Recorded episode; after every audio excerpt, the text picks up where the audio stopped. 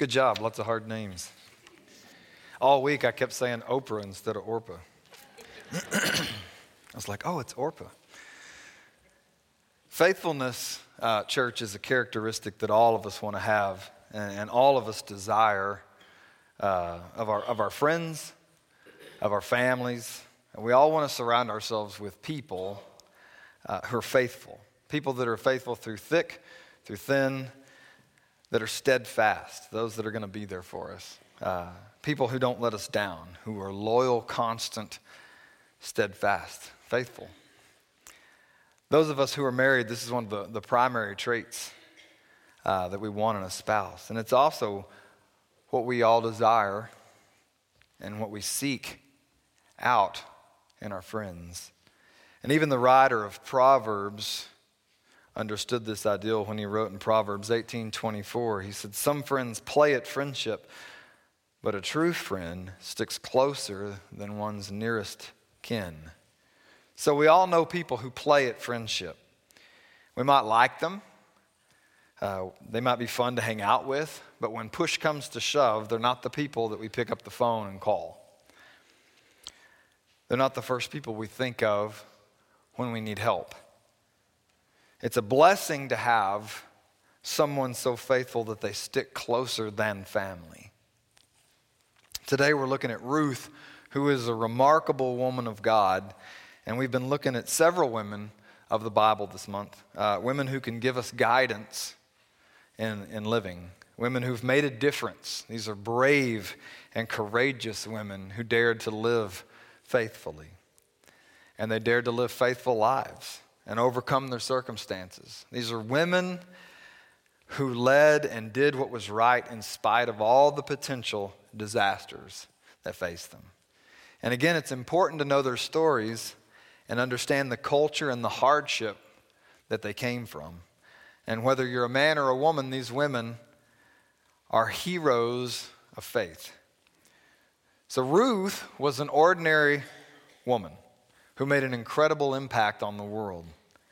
But before we dive into her story, I want to I want us to, uh, to take a quick look at the book of Ruth itself. The book of Ruth is considered one of the best pieces of literature of all time. Um, it was a work of art.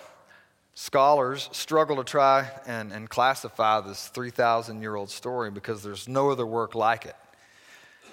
Uh, there's no other work like it from that, from that time period. It's classified as a short story, a romance, uh, a novel, or a novella and it's its own literary style. Um, the book of Ruth has these dense layers that are built on complex family laws that are foreign to us, and, and sprinkled throughout the story are biblical laws that the reader has to understand in order to grasp the whole story, the larger picture, the bigger narrative. So Ruth is placed right after the book of Judges, where last week we looked at Deborah and Jael.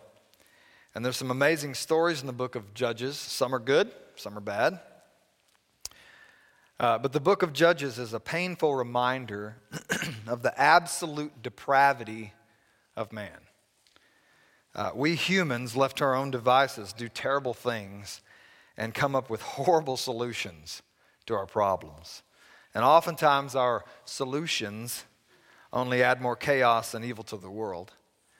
And by the time you get to the end of the book of Judges, it's like watching the evening news. I feel like I need to take a shower and go pray and repent. But as soon as you turn the last page of Judges, you get to the book of Ruth. And it's a bright spot in the midst of a dark world. And we're reminded that all's going to be okay because we're still, there's still people in the world who are faithful. But more than that, we serve a God who's faithful. And in spite of the horror that we might see around us, we have a hope for a future. And we see beyond this world into the next. And the book of Ruth begins in the time of Judges, in the midst of Israel's darkest days. And we have a story of hope and a story of God's faithfulness. And it starts with a family that's forced to leave their hometown of Bethlehem because of famine and they go to the country of Moab, which is present day Jordan. And uh, Elimelech and his wife Naomi, with their two sons, uh, Mahlon and Chilion, or I just say Chill Lion, um, the two sons marry two Moabite women, uh, Orpah and Ruth. And Elimelech and Mahlon and, uh, and Chilion all die in Moab. And that leaves the three widow women to fend for themselves. And this is a difficulty. Uh, it's a difficulty in this culture. It's a difficulty, especially in that culture, um, being a widow. So Naomi decides to go back home to Bethlehem because she has nothing left. Uh, she releases her two daughters in law to go back to their family with the hope that their family will take them back so that they can possibly remarry and have some hope uh, of a life. Because if they don't remarry, there is no hope. So, as Moabites, they had absolutely no hope to remarry in Bethlehem. So, side note about Moab and the Moabites. in, in Jewish culture, being a Moabite is a significant setback and an issue for Ruth. Moabites have a dark history with Israel, dating all the way back to the time of Moses. When the people of Israel were escaping from slavery in Egypt, Deuteronomy 23 3 through 4 says, No Ammonite or Moabite shall be admitted to the assembly of the Lord, even to the tenth generation. None of their descendants shall be admitted to the assembly of the Lord, because they did not meet you with food and water on your journey out of Egypt, and because they hired against you Balaam, son of Beor, from Pethor of Mesopotamia, to curse you. So there's bad blood. So remember the Hatfields and McCoys? This is the original series. Okay, uh, Moabites were not allowed. So when a Jewish boy or girl would have heard this story around a campfire being told to them, they probably would have looked up at their parents in shock, not knowing what to think. Ruth is a Moabite? That's scandalous. So Ruth is in a desperate situation. And in Deuteronomy, we read about four classes of people that are the most vulnerable people in society the widow, the orphan, the foreigner, and the Levite. You might say, well, why the Levite thrown in there? Just as a side note again, Levites, their inheritance was the Lord.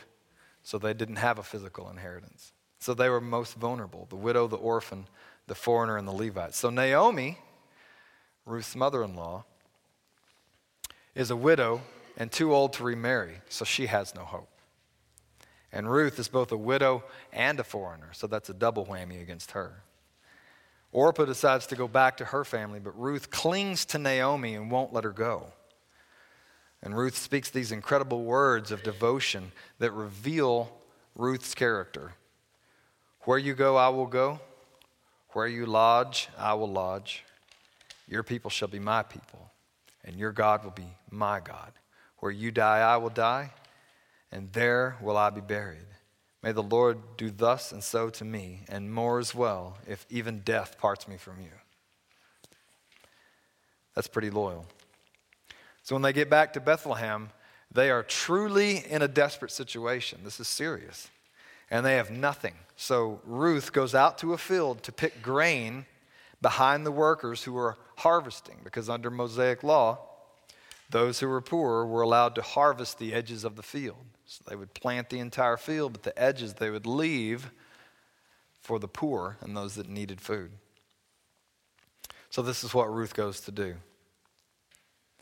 So she does this every day, and she's noticed by the owner of the field, a faithful man of God named Boaz. And Boaz inquires about this woman and sees her faithfulness in providing food for her for her and her, and her mother in law, Naomi. And he's impressed and he tells the harvesters to allow her to harvest right alongside them. So, not only just the edges of the field, but she can now harvest alongside of them as well and provides food for her as well as she works.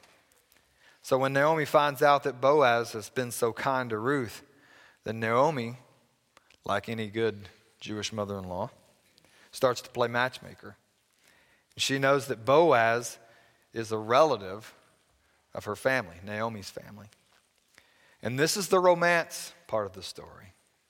In a ritual that's foreign to us, she tells Ruth to go and wait for Boaz after he's worked all day, and he falls asleep on the threshing floor.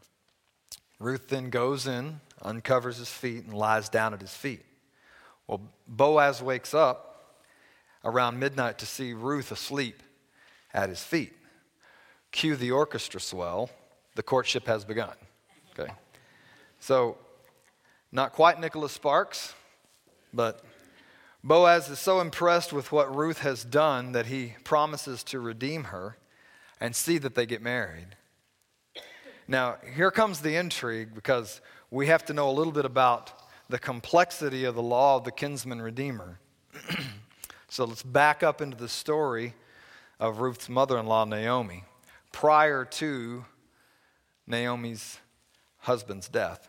So when uh, Elimelech, Naomi's husband, and their family left Bethlehem at the very beginning of this story, they had fallen into crushing debt. and in order to repay it, they had to sell their land to a creditor. And that's why they had to go to Moab in order, to, uh, in order for them to redeem the land from the creditor. They had to pay that debt. And so there was no way that uh, Naomi could ever get that much money as a widow after her husband's death. So, this is where the kinsman redeemer came in. Uh, a kinsman redeemer was the nearest male adult relative who could serve as an advocate for the family in need. And so Boaz was that kinsman redeemer. Or he was a kinsman redeemer, let's put it that way. But he wasn't the closest living relative, there was another one. But here's where it gets even more sticky. What happens to Ruth? So, so follow me here. See, Ruth belongs to Naomi through her son that had died. Okay, you tracking with me? Okay. And for the kinsman redeemer to pay back the debt, he is also, in effect, going to have to provide for Naomi and for Ruth because Ruth belongs to Naomi. Now, Naomi's not a problem because she's too old to have children.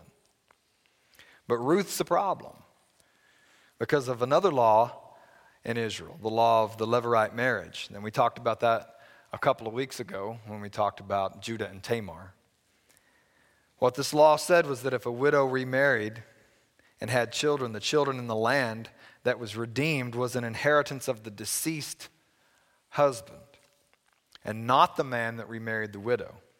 In fact, the firstborn male was considered the son of the deceased man. So, this was a way to continue the family line of the deceased man. So, the man who remarries Ruth would not keep that property which he had redeemed in his family, but it would revert back to Ruth's deceased family. So now, with that information, back to the story. Boaz wants to get this settled, and he goes to the closer kinsman redeemer and he tells him that he wants to redeem Naomi's property.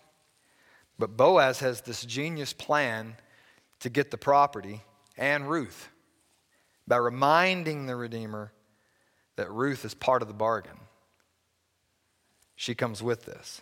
Well, this anonymous redeemer doesn't want to dilute his inheritance. He doesn't want his land to go back to this deceased husband. So he allows Boaz to redeem Naomi's property, and Boaz, Boaz marries Ruth, and they have a son, and they live heavily, happily ever after. Yay.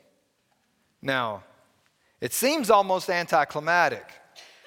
It's a story of ordinary people just trying to get by in the world while living a faithful life. But in the midst of hardship, they remain faithful.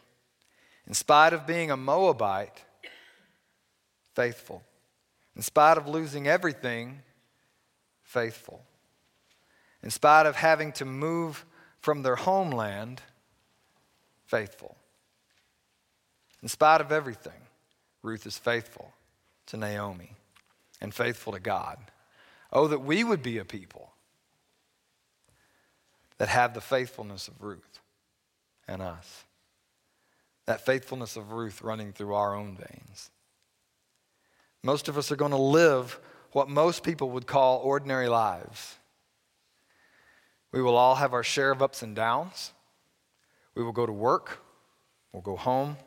Some of us will raise families, we'll make friends, and we will wonder if we're making any impact at all on the world. But let me propose to you that if we are living faithfully to God, your life has purpose and it has power. You are guaranteed to impact the world. You may never see it in your lifetime, but when you step into eternity, I believe it will become clear. And here's why I believe that Ruth's faithfulness didn't just impact those around her, it impacted the entire nation of Israel for generations.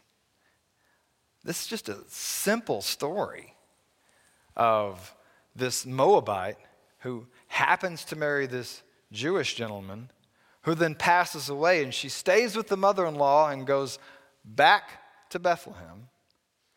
And a kinsman redeemer comes along in this obscure culture that is just weird to us.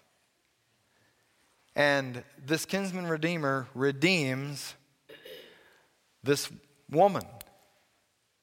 And they have a son, and that's pretty much the end of the story in her lifetime.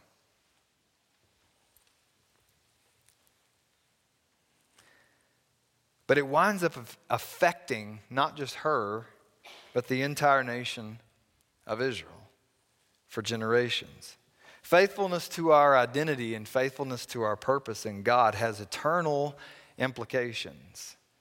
It's not, it's not that simple. It's not, well, I didn't really do anything significant in my life. But if we're being faithful to our identity and purpose in God, it has eternal implications on the kingdom of God. And in His sovereignty and in His providence, Ruth's life played an extraordinary role in the kingdom. Because God uses ordinary people who are faithful to their identity and their purpose in Him. Ordinary people can have extraordinary impact by living faithful lives unto God. We see this in the very end of Ruth's story. Ruth 4:17 it says the women of the neighborhood gave him that is the son of Ruth and Boaz a name saying a son has been born to Naomi. They named him Obed. He became the father of Jesse, the father of David. Wow. So David's grandfather, King David's grandfather, was the son of a Moabite woman, not even Jewish. Naomi and Ruth and Boaz are a part of the great lineage of King David. Because of their faithfulness, they impacted the nation of Israel and ultimately its future king and ours. Beyond being the great grandmother of King David, Ruth is also listed in the genealogy of Jesus in Matthew chapter 1. And as Paul Harvey would say, now you know the rest of the story. So we might never know the impact that we're making, but be sure of this that faithfulness to God always impacts the kingdom. Let's pray. God, I thank you, Father. Uh, I know for many of us, Lord, uh, because I've talked, I've talked with people, Lord, and I know uh, many of us struggle, Lord, with identity and with purpose, and we, we say, uh, Am I even making any difference in this life? And we're just going about living our daily lives, trying to be faithful, doing what we know to do, Lord, uh, with, with the little that you've given us. Um, and sometimes, Lord, we feel uh, at times very insignificant, Lord. But Lord, this is a great story about a great woman, Lord, who just went about her life. Lord, it seems like just an ordinary story until we get to the end. And Lord, through this woman, eventually King David comes and from King David through that line and that lineage to our Messiah Jesus. Lord, her faithfulness, Lord, plays a part in the genealogy of Christ, not only his first coming, but ultimately his second coming. So I pray, Father, that we too, Lord, you would make us, develop us, give us hearts, Lord, that desire beyond anything, to be faithful to you. Because, Lord, we don't know this side of eternity, Lord, what that might mean. We thank you. It's in Jesus' name we pray. Amen.